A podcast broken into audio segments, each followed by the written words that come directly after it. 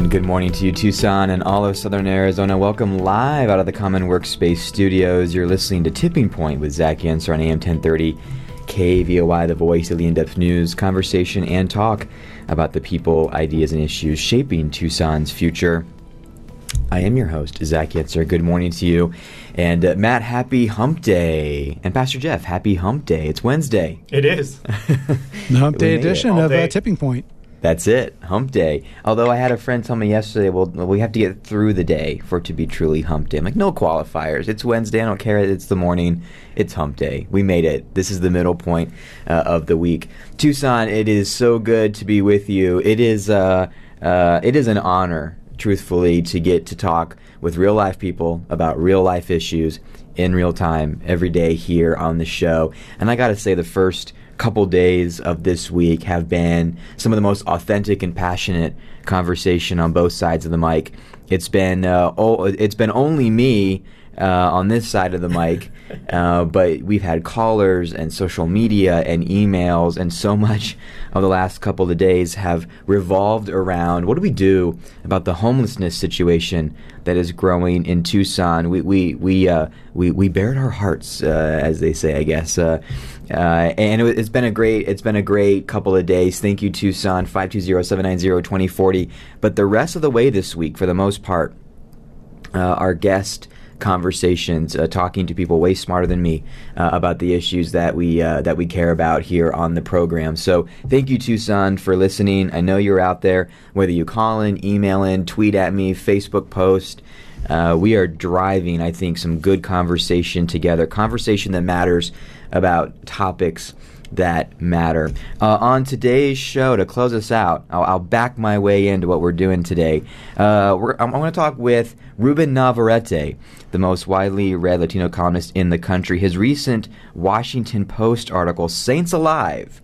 The Ukrainians and the Irish have a lot in common. Of course, our St. Patty's Day themed uh, conversation ahead of St. Patty's Day tomorrow. So we, we, we, try to stay on, on current events. It's my daughter's birthday is St. Patty's Day. Happy birthday. She came out with red hair and blue eyes, so it was all aligned. It was planned. it was pre-planned. it was all aligned. You didn't even have a chance. it was all aligned.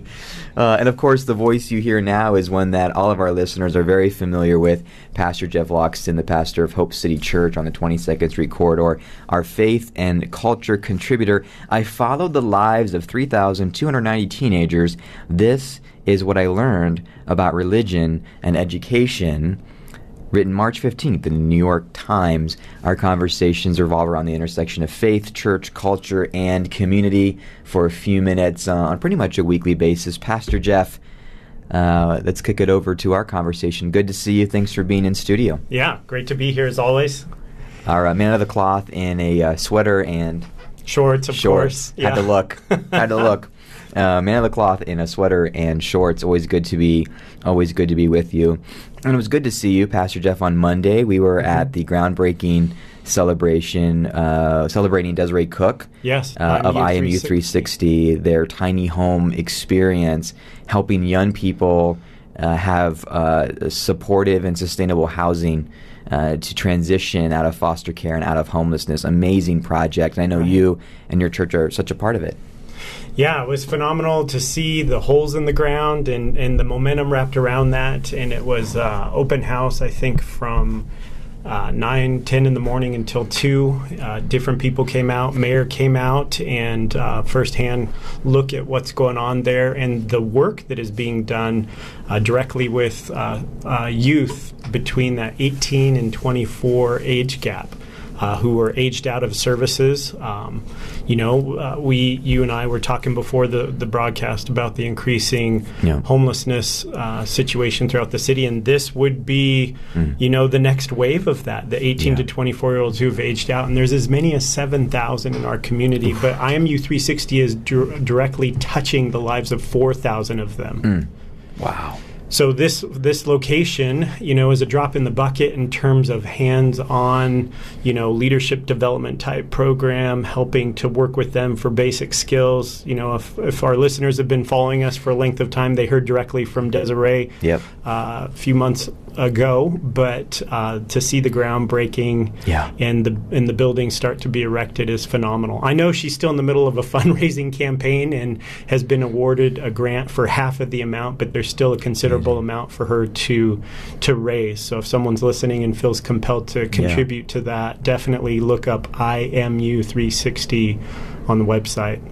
I'd love our listeners to get behind that just personally, and this is not why we're here today, but this no. I think is a lead in to where we're going. Uh, I've been talking a lot on the show about how um, there is kind of this housing first model where there's this assumption just get someone in a home, mm-hmm. and the uh, weaknesses in their personal foundation, maybe that have caused them to be homeless, will go away. No. And I am becoming more and more by the data an advocate of uh, shelter first, treatment first, housing earned. Mm-hmm. In the context of IMU 360, my understanding is that yes, these are uh, smaller housing units for young people, but there is accountability, there is training, there is leadership, there is a requirement, and there are wraparound services provided to help these young people not just stay there but graduate out right. and have successful Tucson lives. Any quick thoughts on that? Well, it is a specific period of time and there is a specific curriculum, if you will, and working alongside of them. I've seen that firsthand in uh, the kinship that we've been a part of. You can't just provide somebody with a shelter and walk away. There is a, a certain amount of accountability and support that has to be there in order for them to be autonomous. For sure. Uh, yeah, real quick, do you mind? No, is it ahead. possible to share the number we're trying to raise, or is that kind of still? I think at this point, the number I understand is about seven hundred thousand. Is what we're trying to raise what we're the community. Still, yeah, what is still yeah. left. I'm saying we because I'm just a supporter, uh, uh, and, I am and, too. and I want them to succeed. Yeah. There's there's no like coordinated campaign happening yeah. this morning. No. But if people want to contribute to that, I think this is the right thing at the right time, done by the right people for the right people. Mm-hmm. Where can people go and, and donate to that seven hundred thousand dollar delta? Yeah, my understanding is IMU three sixty. It's I A M Y O U, and then the number three six zero. I love it. This leads into our topic. Uh, really interesting guest essay out of the New York Times yesterday. Yeah, I followed the lives of uh, 3,290 teenagers. This is what I learned about religion and education, uh, written by Ilana Horwitz, an assistant professor of Jewish studies and sociology at Tulane University. Real quick, set the table for us, Pastor Jeff. What was the essence of what uh, of what was learned in that article, and do you see the connection here in your work? Well, I think the alarming observation is that one in five uh, of our youth will actually complete college at this point. So we're seeing severe dropout rates, and the gist of the the the article was when a person is part of a faith community, as this article was emphasizing um, there is a greater propensity for them not just to be able to complete college, but to, to thrive in what it is that they're doing. Which, you know, as somebody who is part of a faith community, I found that to be an interesting observation from an outside source. Yeah, it's interesting, Pastor Jeff. On this show, I say, look, you know, college isn't for everybody. Right. I think it should be available to as many people. Right. Um, and it's a great step for still a lot of people. Mm-hmm. And 50% of the jobs that will be created in the next number of years in this country will require a college degree. Mm-hmm. So I think this idea of phasing out college is just misinformed. There, but there's a lot of other education that can happen, and I support that as well. This piece talks about um, how they looked at those who come from different socioeconomic backgrounds, mm-hmm. and they found that for those from kind of uh, middle and upper class, um, a church connection uh, wasn't necessarily as helpful as a faith-based community was mm-hmm. for working class mm-hmm. young people, Mm-hmm. and, and found that that that idea of a community and a moral uh, and foundational construct around a young person's life Mm-hmm. um, is incredibly important, Right. especially for those who may not have that automatically Right. coming out of the womb. And we know there are parts of the community where that isn't as present. Wh- what does that say to you? We have a whole other segment on this, but I thought that was interesting. Yeah, I, well, I think what it says to me is that there, you know, especially through the pandemic, that need for community is huge. That need for community is is all the more necessary because of the things going around in our world. But how do we provide positive reinforcement with youth when they're struggling through some of the things that they're struggling. And you mentioned college isn't for everybody. I was, full disclosure, I was kicked out of college. I wasn't mature enough. Uh, I went back when I was 28 and completed uh, my undergraduate's degree. But uh, so I agree with you in that. But the things that college affords for our youth is foundational uh, disciplinary skill, skills, the ability to follow through and complete the things that they're they're putting them, their minds to, mm-hmm. and then it provides a support of people around them or a group of people around them that gives them the the the environment, if you will, to be able to uh, have social, positive social interactions. And so, what what's being said here is in the dropout rate, you know, being able to surround somebody with a faith community that's mm-hmm. also providing a secondary layer of social reinforcement is critical for success. I mean, this comes in a long series of us asking, and often without an agenda, it, it, what is the value of the faith community in mm-hmm. today's world? Mm-hmm. Does it matter? Uh, we're speaking about college, but the dark side of this are deaths of despair. Right. We are seeing a rise in this, a drastic rise in the number of especially working class men dying from deaths of despair, opioids, alcohol poisoning, suicide, mm-hmm. realizing uh, that there is um, a lack of social capital. Right. Um, and in so many places in this country, the church still is the front line of social capital um, that can contribute to the long term thriving of our young people.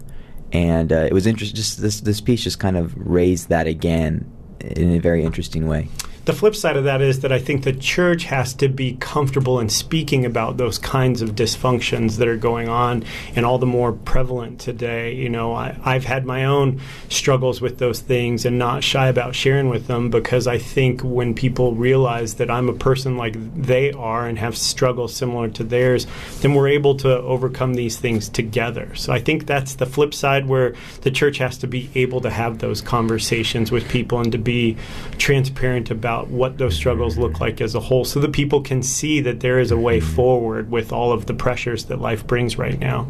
I love it.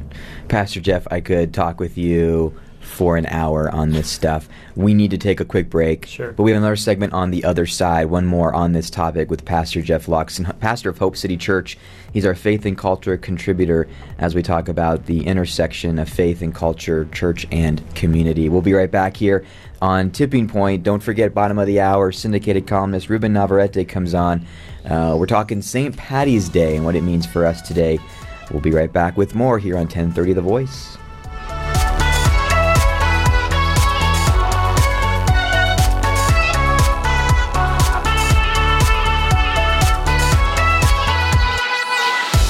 Your source for trusted local news and talk. 1030 The Voice. In 2021, FC Tucson was just getting started. We're building something special that all of Tucson can be proud of. Don't miss FC Tucson in action in 2022. Secure your season tickets now at fctucson.com or call 520-600-3095 and download the FC Tucson app in the App Store or Google Play to get updates on MLS preseason as FC Tucson welcomes the biggest teams in U.S. soccer in January and February. Hey guys, and yeah, I mean guys, if you're a man over the age of 30 and you want to accelerate fat loss, gain lean athletic muscle, and build habits to maintain results, then the Sustainable Strength System is for you. I'm hanging on to 30 pounds myself that I don't need. And in this new year, I signed up with Akil for this 90 day program that coaches you through reaching your fitness goals with a focus on intelligent programming, nutrition, injury prevention, and lifestyle. If you're ready for a three month journey to help better your health and strength, go to sustainablestrengthsystem.com. In 1994, the University of Arizona took the bold step of acquiring an industrial park in southeastern Pima County and transforming it into a university research park.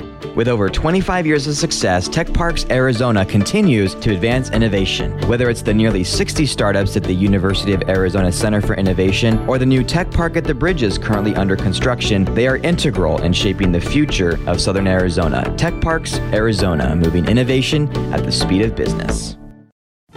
Located just two doors down from the Rialto Theater, Little Love Burger opened just last fall and is serving up the juiciest scratch made hamburgers, loaded hot dogs, have ice cream milkshakes, lovable local brews, and the most addictive breakfast sandwiches. They're open Sunday, Tuesday, Wednesday, and Thursday from 9 a.m. to 9 p.m., and Friday and Saturday from 9 a.m. to 10 p.m. Follow their beat on Instagram and Facebook at Little Love Burger Tucson and mention you heard about them on Tipping Point for 15% off your next order.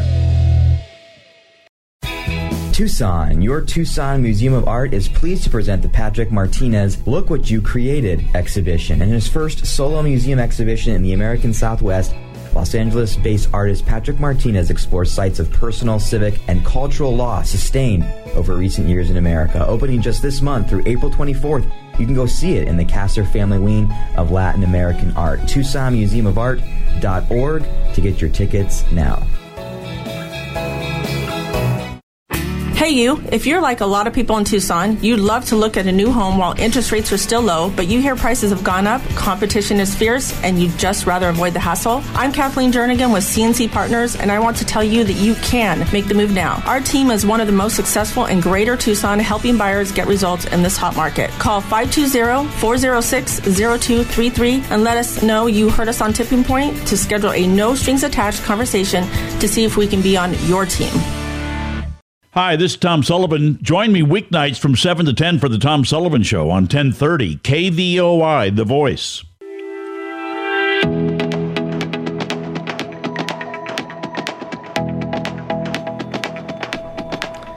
And we're back Tucson and all of Southern Arizona. Good morning to you. Welcome live out of the Common Workspace Studios.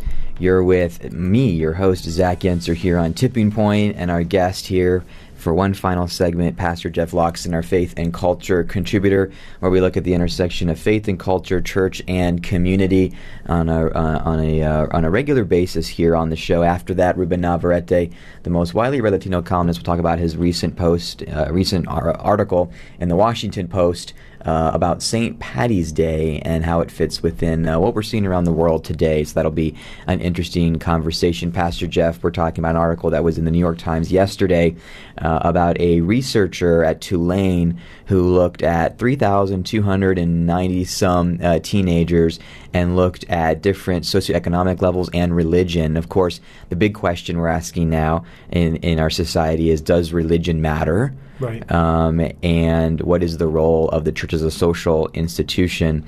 Uh, some of this research shows that children, uh, that religious working class children, uh, beginning in middle and high school, 21% uh, of religious teenagers brought home report cards filled with A's compared with 9% of their less um, religious peers. And of course, that goes on to say that theology, you know, it doesn't really have, you know, it's not like it has, you know, it's a direct correlation. But in certainly, you know, the working and middle class, we're seeing data that says, look, the social construct of faith institutions still matters. Mm-hmm. Um, in providing a stepping stone to a successful life, in some of the ways that we that we define that, uh, we're questioning our social institutions today, and I believe in building them back up in your mind, what, what is the role of the church as a frontline institution uh, in meeting the needs uh, of those in our community?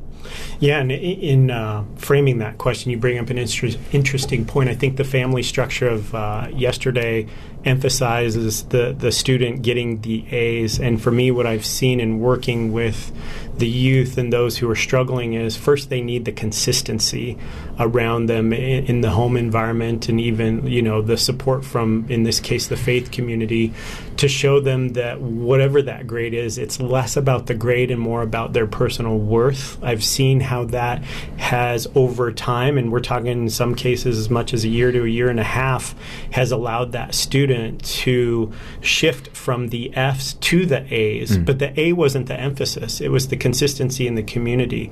I think the role for the church is to to look in the mirror and say who are we comprised of? What is our demographic? Do we have people that are further along in life that can help come alongside the youth? Or are we comprised of young families that are struggling and need to have those kinds of mentors what we're seeing in Tucson different from other environments I believe is churches partnering with one another to provide holistic support for the community which I think is fascinating but the church first needs to understand what its strengths are and what it brings to the table, what they can contribute, and then look for what's missing to to connect the pieces to that puzzle.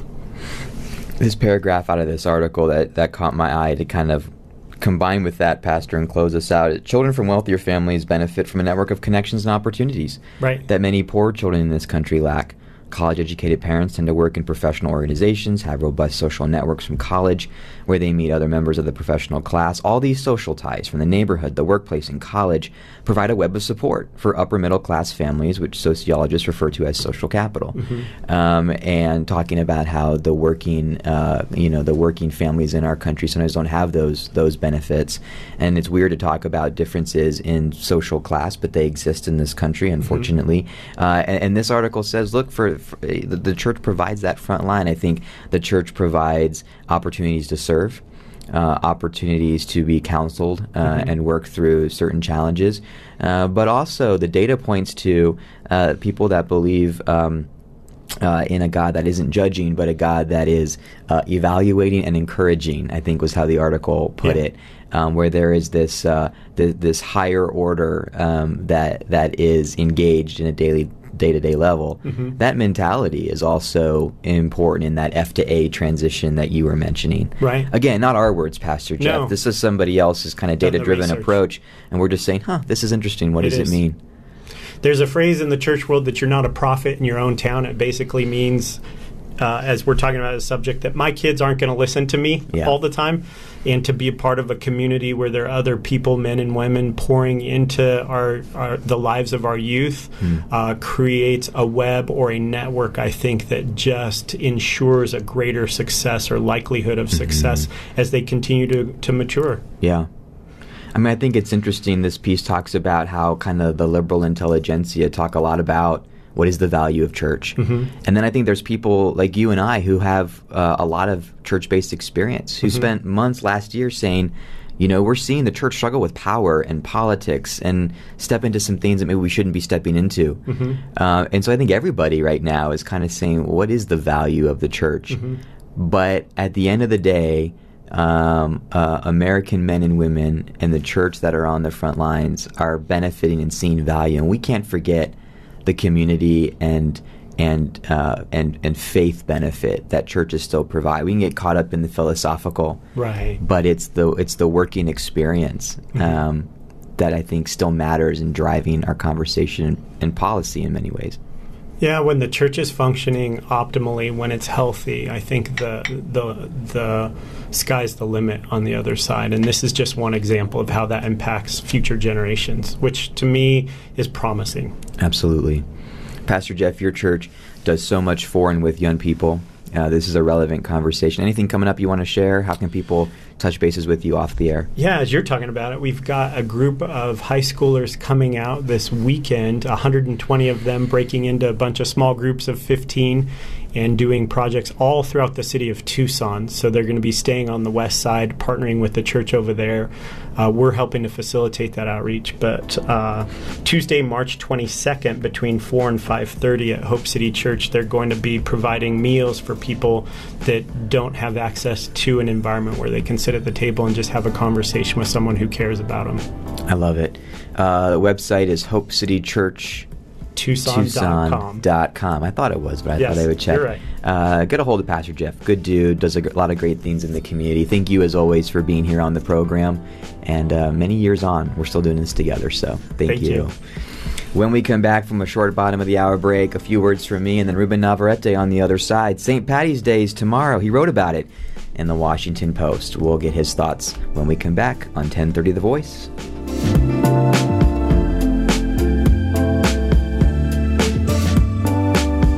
2021, FC Tucson was just getting started. We're building something special that all of Tucson can be proud of. Don't miss FC Tucson in action in 2022. Secure your season tickets now at fctucson.com or call 520-600-3095 and download the FC Tucson app in the App Store or Google Play to get updates on MLS preseason as FC Tucson welcomes the biggest teams in U.S. soccer in January and February. Why I love where I live. It's a brand and movement that began here in Tucson to spark gratitude and celebrate the good things about where we live. Located in the open air Mercado San Agustin Annex just west of downtown, it's a great place to shop or spend time with friends as you enjoy food, drink, and other shopping options close by. Find gifts, toys, books, and clothes that will help you celebrate where you live. Visit them at the Annex off the I 10 at Cushing and Avenida del Convento. Hey guys, and yeah, I mean guys, if you're a man over the age of 30 and you want to accelerate fat loss, gain lean athletic muscle, and build habits to maintain results, then the Sustainable Strength System is for you. I'm hanging on to 30 pounds myself that I don't need. And in this new year, I signed up with Akil for this 90 day program that coaches you through reaching your fitness goals with a focus on intelligent programming, nutrition, injury prevention, and lifestyle. If you're ready for a three month journey to help better your health and strength, go to sustainablestrengthsystem.com. Helping you make better money decisions is what the Ramsey Show is all about. Today at 1 p.m. on 1030 The Voice.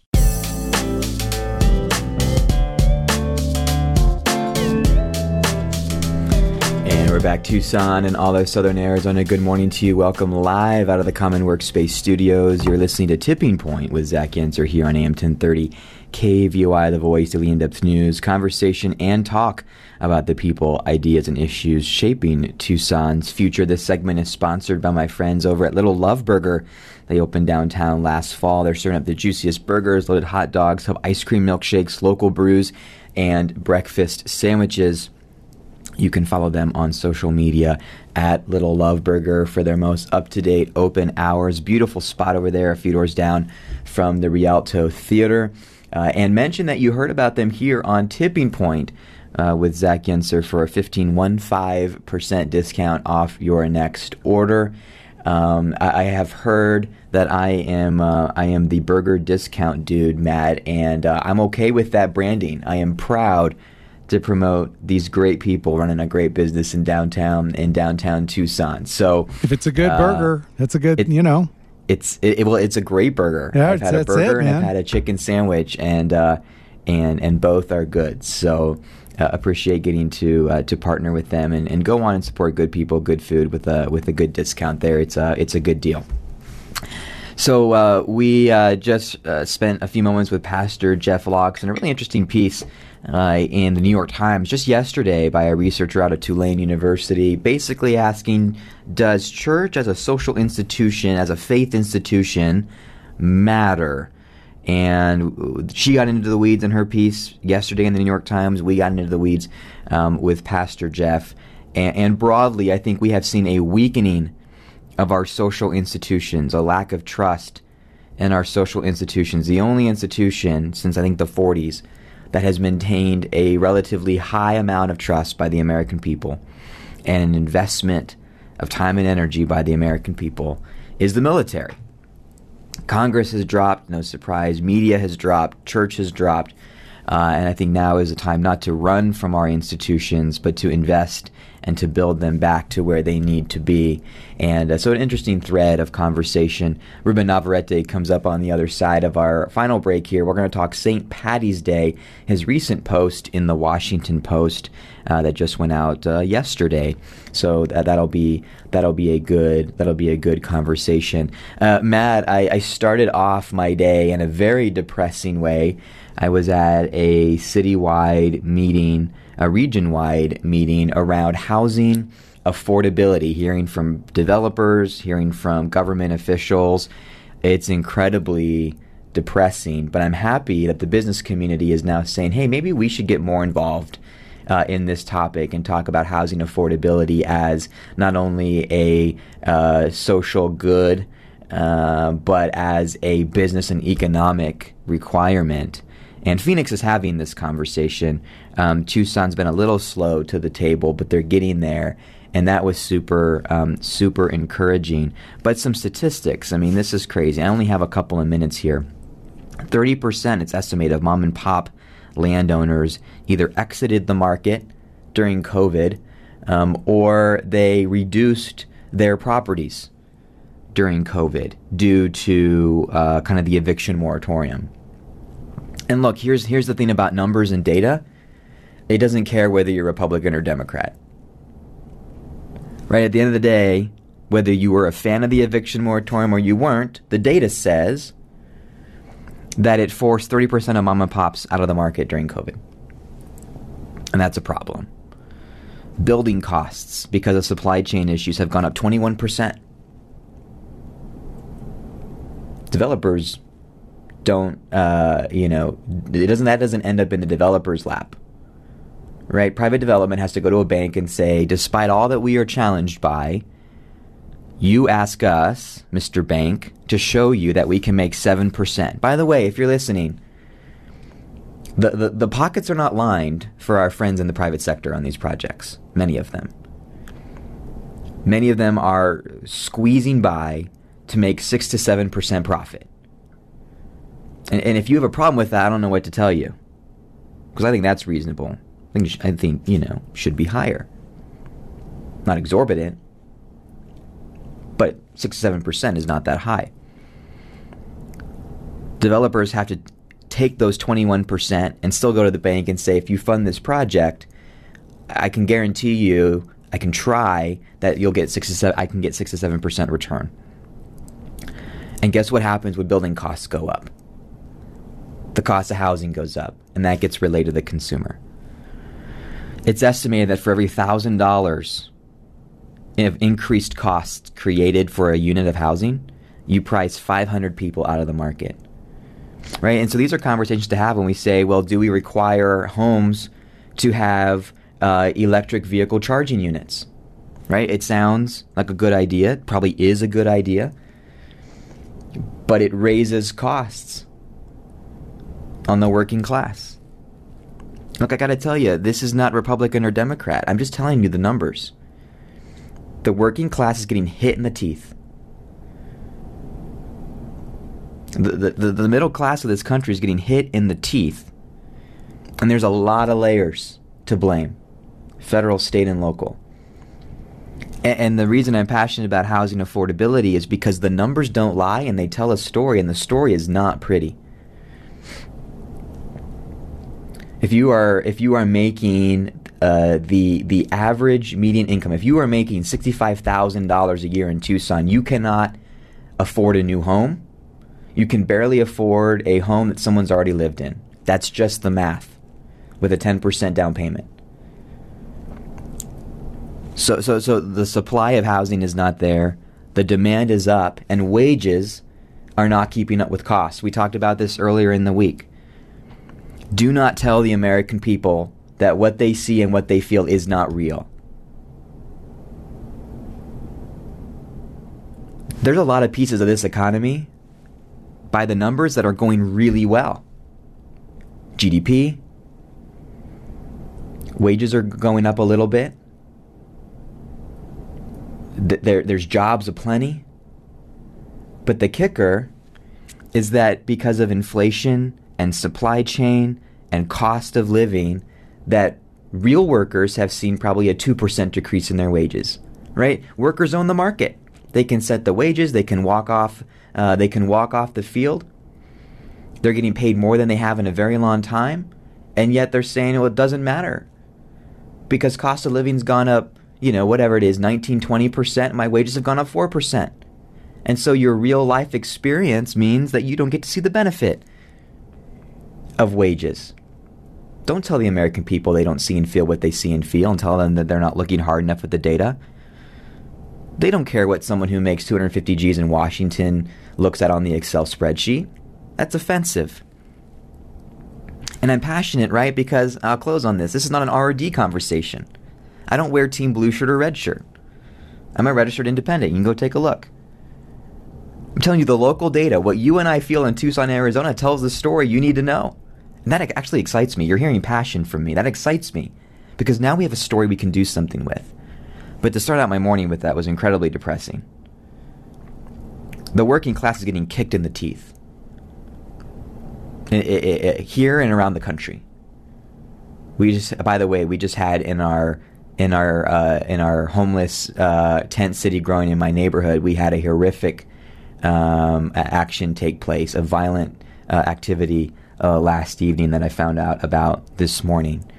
Uh, the problems we don't solve, whether it is housing, homelessness, jobs, public safety, the problems we don't solve well enough, big enough, fast enough, always impact working class communities first, worst, and most. And I wish more people heard that. But that's the reality. And I can tell you that because I live in one. This isn't theoretical to me. The data tells a story. When we come back from a break, uh, we're going to break a bit early. Ruben Navarrete is on the other side. He's the country's most widely read Latino columnist syndicated in the Washington Post. His recent piece came out about St. Patty's Day tomorrow and how it connects to some global events. We'll talk about that with Ruben on the other side. It's been a two week break. I miss Ruben Navarrete. I'm going to get my fix, and so will you on the other side of the break. We'll be right back.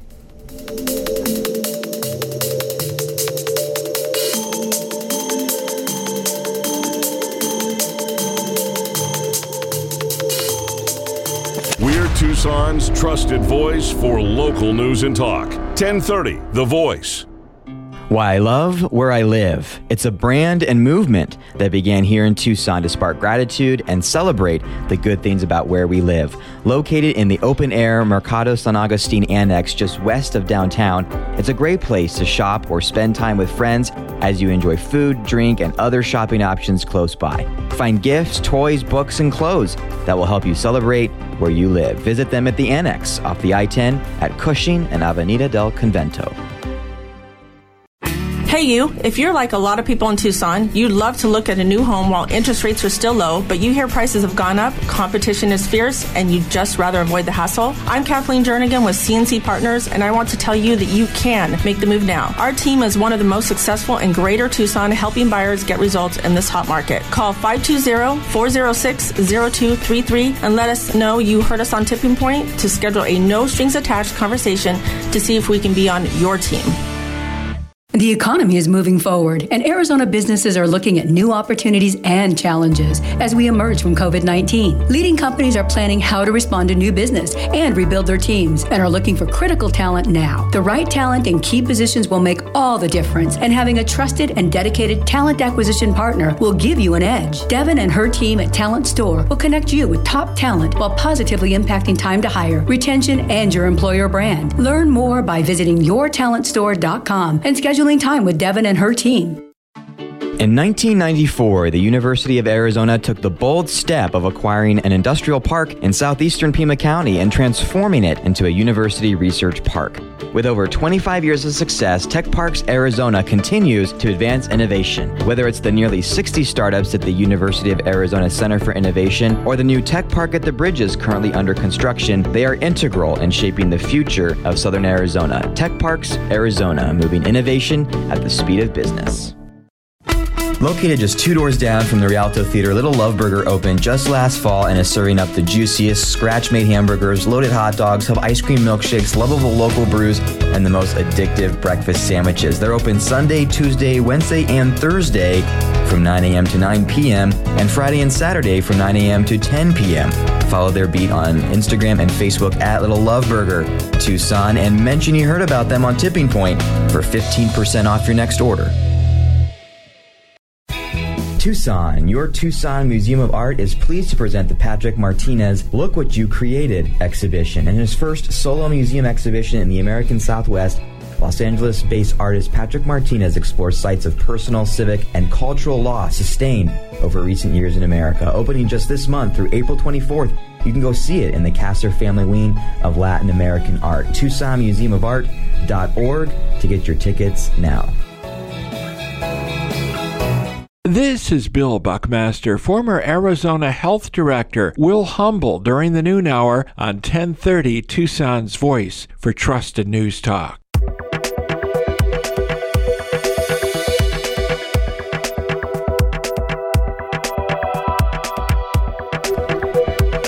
Good morning to you, Tucson, and, and, all of Southern Arizona. Again, you are listening to Tipping Point. I'm your host, Zach Yentzer, here on AM 1030 KVOI, The Voice. He's the most widely read Latino columnist in the country. Uh, recently wrote an article in the Washington Post. You may have seen he is Ruben Navarrete, host of Ruben in the Center. Ruben, we took a couple break, couple, couple weeks break from each other.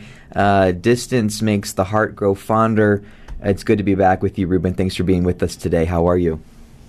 Zach, I missed you. Good to be back with you. fellow traveler here in the center of the road. Great to be with you. yes, uh, it it is painful, bruising work, but somebody has to do it, and uh, happy true. to follow your example, Ruben. yep. Yeah. As a partisan once told me, no, I mean, really, honestly, Zach, a partisan told me once, nobody likes the folks in the middle. That the one thing the Republicans and Democrats can agree on, they hate the people in the center. And, and it just tells you how twisted we've all become and our politics have become because the normal are the crazy right and the crazy left. And, and somehow those of us who are in the middle, uh, there's something wrong with us. Well, well, guess who? Uh, guess who they have to uh, get to uh, win elections, though, Ruben. Exactly. Yeah, exactly. Because they don't have enough uh, of their crazy sycophants on the far right or the far left. But there is this kind of unpredictability for those of us in the middle because we have no trouble saying on a Monday, I think the Republicans have the right answer today on this issue. And then on a Tuesday, well, I think on this other issue, the Democrats have the right answer. No, neither party wants people like that on board, right? We're not viewed as dependable and predictable. Oh well, we'll carry on. Uh, we'll carry on, Ruben. Um, uh, completely. That was uh, that was a complete uh, rabbit rabbit show, Ruben. Um, we're here to talk about Irish American Heritage Month, which yep. I believe was uh, dubbed by President Joe Biden. He called March uh, Irish American Heritage Month. he is has Irish is, is of Irish descent. And tomorrow is St. Patty's Day, which Ruben also turns out to be my daughter's birthday. So there's many reasons to to celebrate St. Patty's Day tomorrow. But certainly you've been in that headspace. And your recent piece, "Saints Alive: The Ukrainians and the Irish Have a Lot in Common," in the Washington Post uh, yesterday reflects that. Give us a little refresher yeah. on kind of the history and legacy of Irish Americans in this country. Well, two things were going on, Zach, in the putting together of this column. And I've been doing columns for 30 years, over 3,000 columns, but uh, occasionally something happens that sort of still surprises me. And what happened with this column is I had intended, as I do every single year, to write a St. Patrick's Day column. I write a St. Patrick's Day column because I love the Irish. Having spent five years in Boston in college and graduate school, I love the Irish. And I see a lot of similarities between Mexican Americans and Irish Americans, Catholic immigrants who you were told to assimilate and somehow um, did and didn't. Uh, and so, uh, because of that, I always had a plan to write today's column on St. Patrick's Day. But on the other hand, I had no idea that I'd be in the headspace with Ukraine, mm. and that you know Vladimir Putin basically threw a wrench into those plans because I've been obsessed with Ukraine every day for the last three weeks. And so, at the 11th hour, as I'm starting to write this column, I, I'm thinking to myself, should I put off the St. Patrick's Day column this year and just do Ukraine, or should I, you know, put off Ukraine and do St. Patrick's Day? But then won't people say like it looks out of place? And so, basically, I had this epiphany. I said, you know, Navarrete, you're, you're making this too complicated. This is the same story. You don't have to choose between two stories because they are one and the same. The Ukrainians are the Irish. The Irish are the Ukrainians. Explain in both countries, Ireland and Ukraine, they know famine, civil strife, war. Uh, they both fight for their identities. The Irish fought for their identities in the Anglo Irish War uh, in the early 1900s against the British, the Independence War, uh, and also fought for their identities all those years being in the United States as immigrants. Uh, you never go into South Boston, go up to an Irishman and say, okay, you, you, you need to choose. Are you an American or are you Irish? okay? Because you'll get in a fight. But there are people all over the Southwest, including in Tucson, Arizona, and all of Arizona where I've lived, who have no problem going up to a Mexican American and saying, okay, you need to choose. Are you Mexican or are you American? And so, to that end, the similarities between being Ukrainian and being Irish very, very strong. They're both fighters. Uh, they both have a lot of grit. As I wrote in my column, neither the Irish nor the Ukrainians were raised on puppy dogs and snow cones and sunny days. Uh, to be Ukrainian or to be Irish is to know life is full of pain and suffering and loss, and it only makes them stronger and harder to defeat. I'm in the camp of people who think that, that even though the national symbol of Ukraine is the nightingale, it really should be the porcupine. And what the Russian bear has done is he's trying to swallow a porcupine. It's not going to go well for the bear. So there was the column coming together and basically imploring people in, in the United States to be much more like Poland. My message to the people of Arizona is man up. cowboy up. Okay, everybody in Arizona think they're tough guys. Be a tough guy. Be like the Polish. This is how you're supposed to treat the stranger, the refugee, the immigrant. You don't declare an invasion and put up a wall. Okay, that's not what what big good people do. Follow the Polish. Arizona, be more like Poland. Ruben, between uh, your article reminded me of this. I, I, didn't have these numbers in mind. Between 1820 and 1860, the Irish con- constituted more than one third of all immigrants yeah. to the United States. Uh, that's 4.5 million Irish immigrants between 1820 and 1930. Um, and uh, I think many people forget the uh, the mistreatment of the Irish people for, for many years, picked on, beaten, denied jobs, barred from certain neighborhoods. You mentioned Boston. Yep. Signs in Boston said "Help yep. wanted, no Irish need apply." Uh, mistreatment right. by the police in the mid 1800s. Uh, you know, this I I, I don't I wouldn't say this is a forgotten piece of American history, but certainly it's not always yeah. on the tip of our brains, I guess. Yes, Zach. The phrase "the paddy wagon," the old phrase "paddy wagon," it's P A D D Y, and it was it was uh, really brought into to vogue in, in New York at a time when uh, the majority of the people who were being arrested were Irish. Now, interestingly enough, as we all know, Irish Americans came to dominate the police force in New York and Boston. But there was a time when both those things were true. When a majority of the cops were Irish, but the majority of the people in the clink were also Irish. And they called uh, these things the paddy wagons. They would haul you off to jail. And so the Irish were uh, mistreated. They have this long trajectory of, of immigration where a hundred year span, really, as you said, you know, over the course of a hundred years, they immigrate to the United States. But there was a, a one decade in particular in 1840s, the 1840s, when not just a third of all immigrants who came to the U.S. were Irish, it was more than half. Mm. More than half of the people who are coming to the U.S. as a whole are Irish in the 1840s. And it causes a lot of problems because the Irish, you see, Zach, had five strikes against them. They were uneducated, poor, they were Irish, they were immigrant, and they were Catholic. And the Scots Irish who came before, who were the Protestant Irish, in fact, they had little trouble because they were Protestant. The Catholic thing is a huge thing. Yeah. The Italians were discriminated against because they were Catholic. The Irish were uh, discriminated against because they were Catholic. Prohibition came to be because it was an attack on Catholicism. Many people saw, uh, and so yeah, the Irish had those five strikes against them, and yet they persevered. And when they throw a St. Patrick's Day parade, that's what this is about. The Irish me- message to America has always been the same, Zach. You may have a problem with me being Irish, but don't make it my problem. Okay? You don't like me? Too bad. That's on you. I'm not going to waste any time trying to accommodate your prejudices. That's what they told the WASP. Basically, to hell with you. And that's what more Mexican Americans in the state of Arizona need to say to the white, increasingly white minority, which is, you got a problem with me? That's your problem. To hell with you. You know, I think one one difference, Ruben, I think about, and you mentioned this in your piece, 2.8 million Ukrainian refugees have left their homes, which is a tragic number, and many of them, if not all of that number that you mentioned, have uh, gone mostly to Poland, um, right. uh, and then and then that number has also gone to other other countries. And you know, there are humanitarian corridors. This is a humanitarian crisis of you know generational um, proportions. Uh, real quick, this is a little bit off the cuff question, Ruben, but in your research for this piece, you know, I think about Ellis Island, I think about immigration policy uh, that America has had over the centuries. Uh, do we have the same immigration policy right now? Um, or how how does it differ now to you know those decades when we welcomed four and a half million Irish Americans or Irish alone uh, into yes. into America?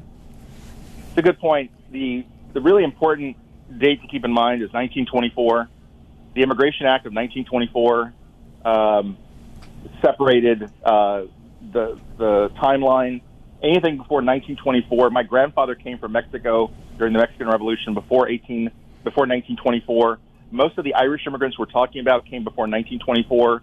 But the 1924 Immigration Act was the Italian Exclusion Act. It was put into law, the Reed Johnson Act, to keep out the Italians.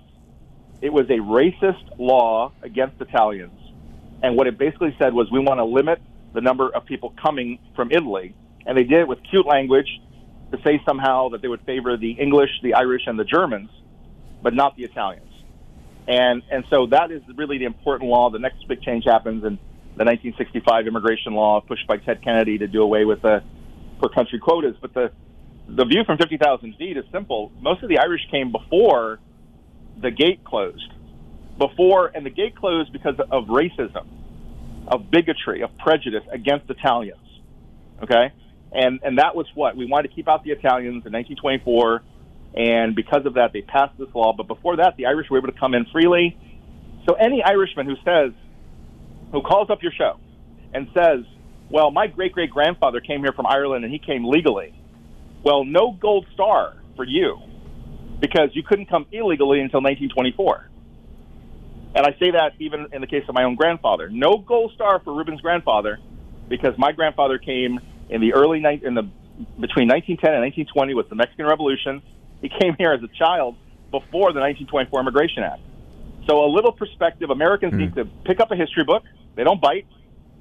They need to do more, be more humble, have more perspective, and don't walk around like you're the Queen of England just because you know Grandpa came legally. It may be that he couldn't have come illegally at the time he came. Ruben, I wish that we weren't at time. We're with Ruben Navarrete, uh, columnist syndicated across Washington Post, Daily there, Beast. There's a soundbite, Zach. Pick up a history book. They do not bite. I want that on the website. I, I, I like that line as well. Uh, Ruben, I could talk with you about this for much longer, but we're at time, and maybe we pick this conversation up uh, at, at, a later time because I think there's so much to talk about. Where can people find you on the uh, on the interwebs and listen to your podcast? Right. Regular commentary at the Daily Beast, RubenNavarrete.com. My podcast is called Ruben in the Center, available on all podcast apps. Wonderful. Ruben, good to be back with you. Let's not do a two week break again. It's way too long, sir. Thanks, Zach. Thank you, Ruben. We'll be back tomorrow, Tucson. We'll talk with Devin Underwood from the Talent Store, talk about other news, lots of great guest conversations coming up. Hugh Hewitt's up next, Bill Buckmaster at noon. We'll see you on Thursday, Tucson. Thanks for listening.